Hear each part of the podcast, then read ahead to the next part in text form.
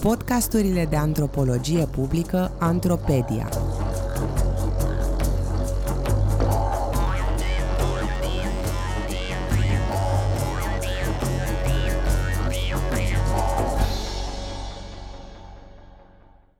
Ce înseamnă a cunoaște în clasa de elevi?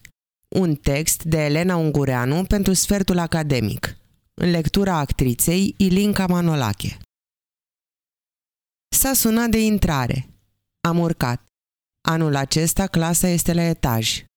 Clasa este lungă, luminată, iar băncile sunt înalte. Unii elevi aleargă prin clasă, alții stau în bănci. În scurt timp, majoritatea se așează la locurile lor. Copiii nu zâmbesc.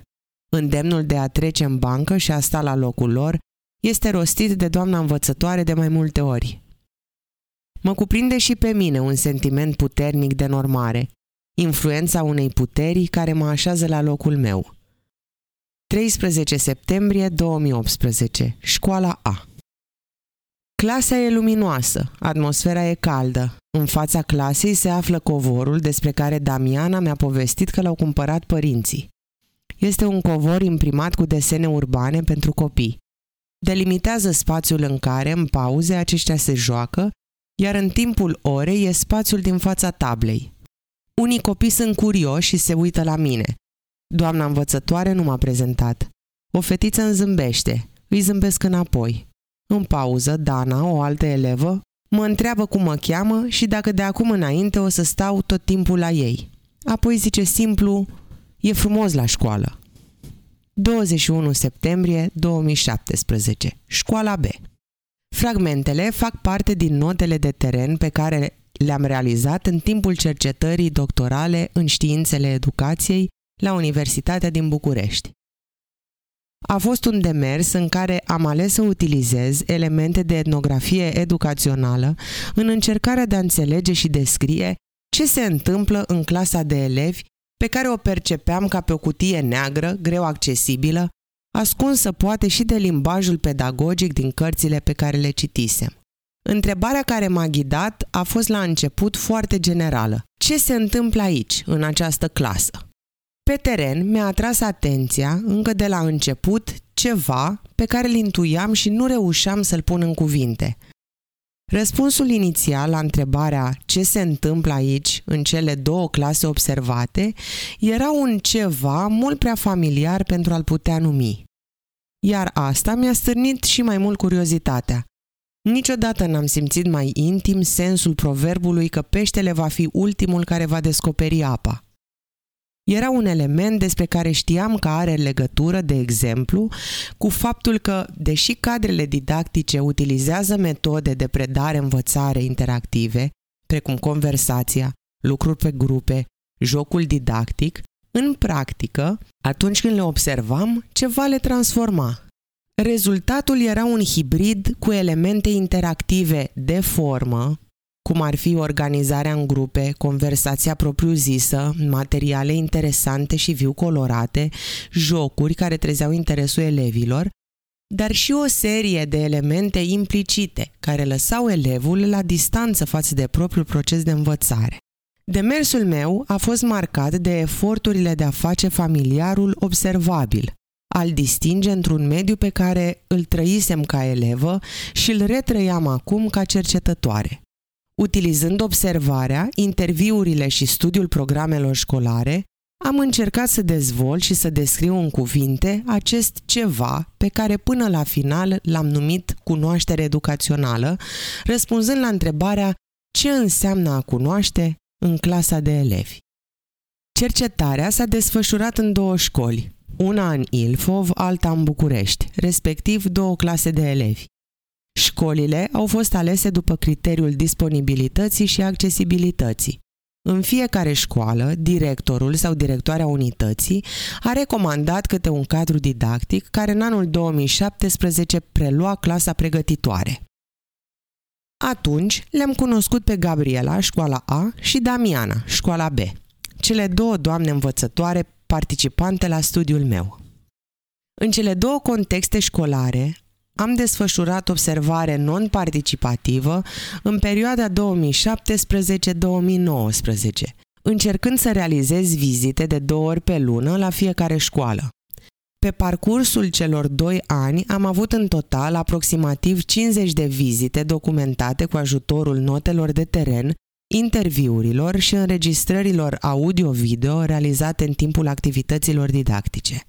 Pentru a observa activitățile desfășurate la clasă, mă așezam fie într-un loc pe care mi-l indica doamna învățătoare, fie într-o bancă liberă, de obicei în spatele clasei. Nu aveam un loc desemnat al meu. În timpul activităților orale, adică atunci când doamna explica sau elevii răspundeau la întrebările ei, rămâneam așezată. Mă plimbam prin clasă atunci când elevii realizau exerciții scrise, desenate, individuale sau mai rar în grupuri ori perechi. Așezam camera de filmat în spatele clasei atunci când acest lucru era posibil, astfel încât chipurile elevilor să nu fie vizibile. Obținusem acordul părinților prin semnarea unui consimțământ în care am declarat că imaginile care conțin chipurile elevilor și ale cadrelor didactice nu vor fi făcute publice, iar datele vor fi anonimizate. Camera video stârnea interesul elevilor, mai ales în școala B. Eu eram Elena cu camera și dețineam astfel un obiect ce nu a scăpat de soarta transformării în mijloc de control al comportamentului. Am să mă uit pe cameră să văd cine a fost cu minte și a lucrat, spunea uneori doamna învățătoare dacă avea nevoie să iasă din clasă pentru o foarte scurtă vreme. Practici. Ritmul activităților de predare-învățare. Damiana. Citez. Sper că până la sfârșitul anului să învățăm și literele de mână. Pentru ei ar fi un ajutor. Noi le reluăm la anul. Dar dacă anul acesta, când nu suntem stresați de note, de presiuni din astea care mă enervează pe mine, lucrăm, le învățăm mai relaxat. La anul, când vom lua literă cu literă, vor fi mai siguri pe ei, vor fi mai relaxați și vom pune accent pe dictare și pe scrierea în ritmul clasei, să aibă toți același ritm. Am încheiat citatul. Gabriela, citez.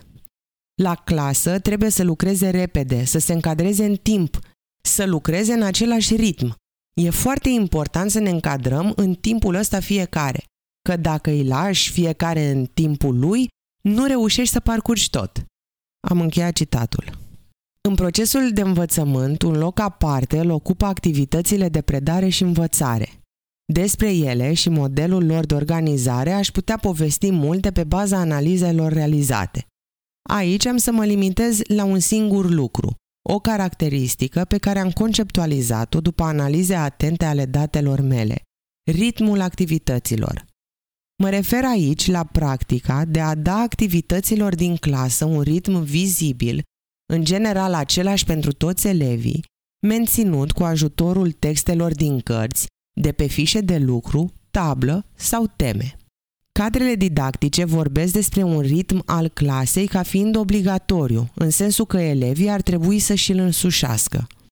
Vorbesc despre un ritm egal, stabilit pentru toți, ce pare că are funcția de a semnala progresul sau regresul învățării, pentru că permite comparația elevilor.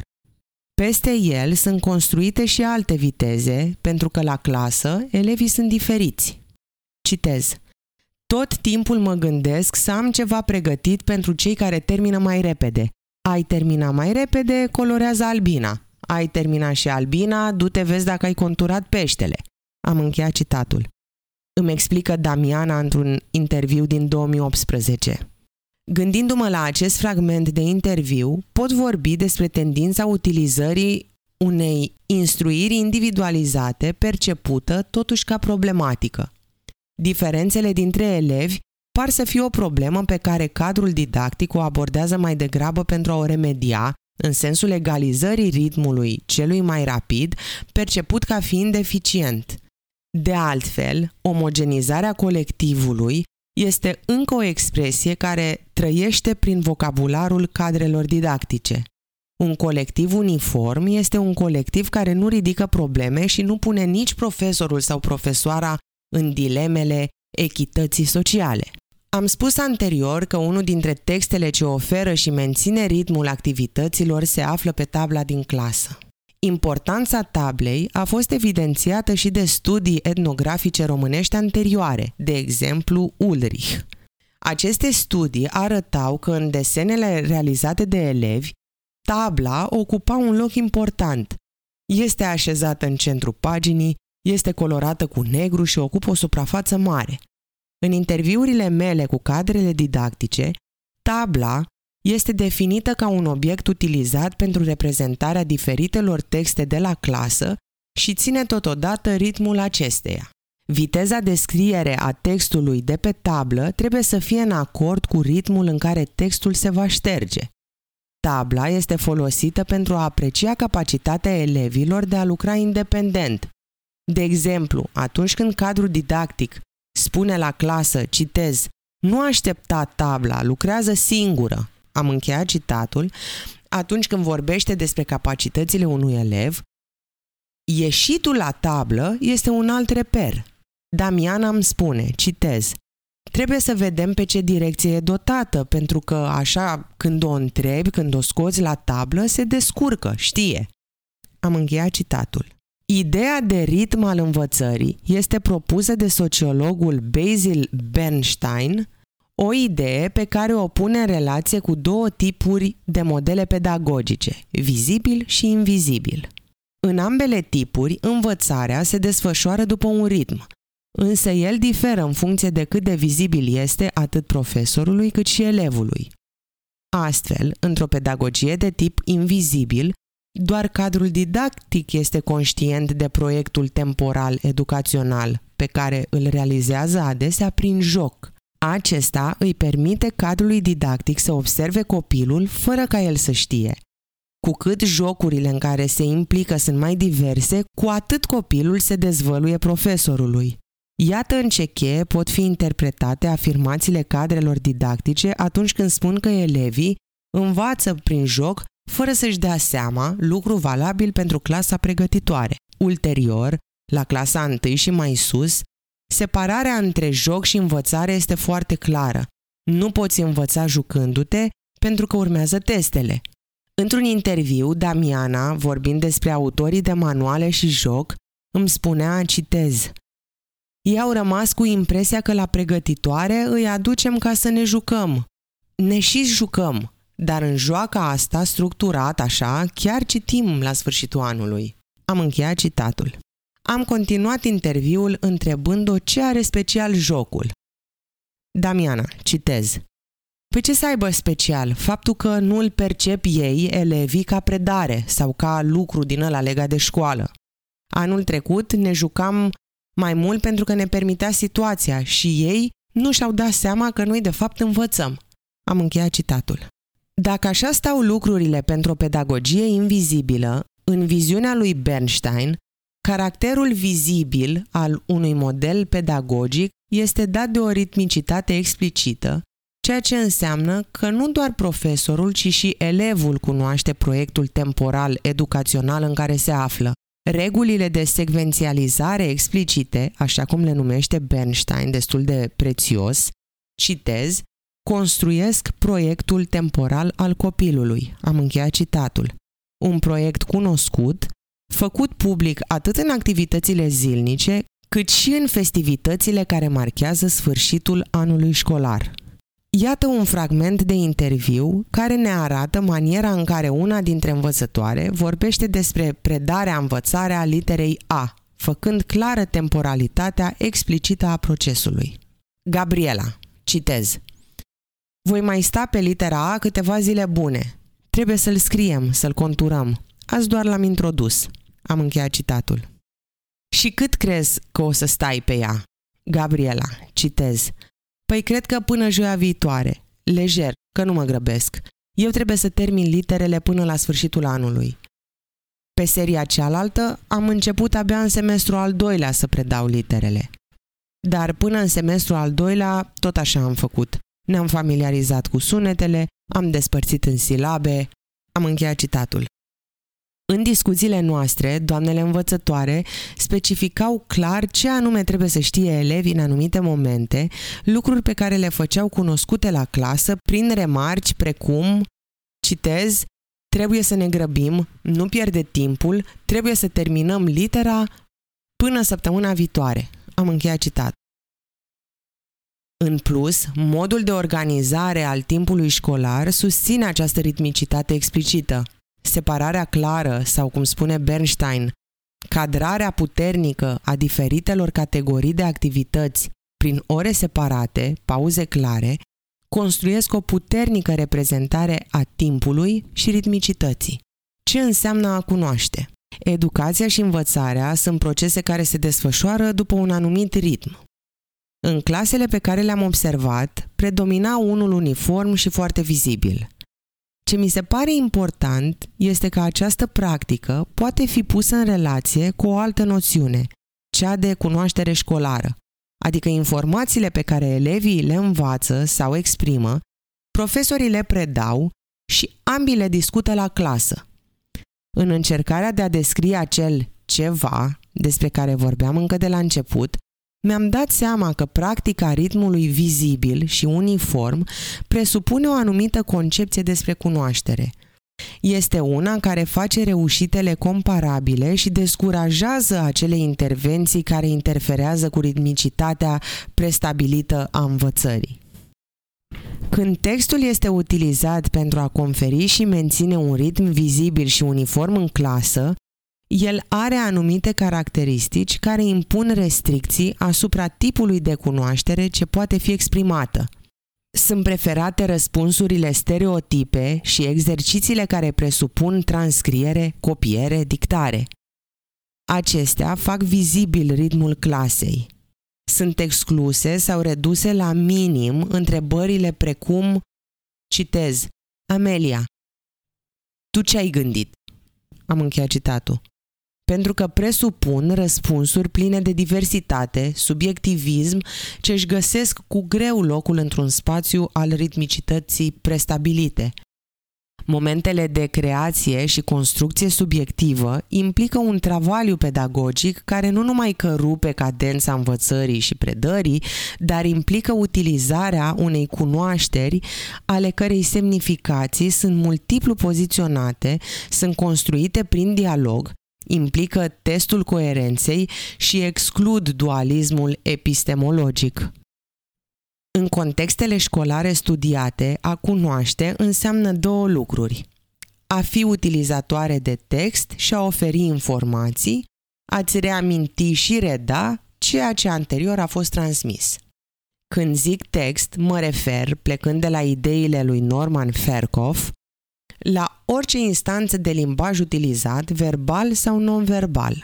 De exemplu, un desen este un text în aceeași măsură în care o compunere sau răspunsul oral la o întrebare reprezintă texte.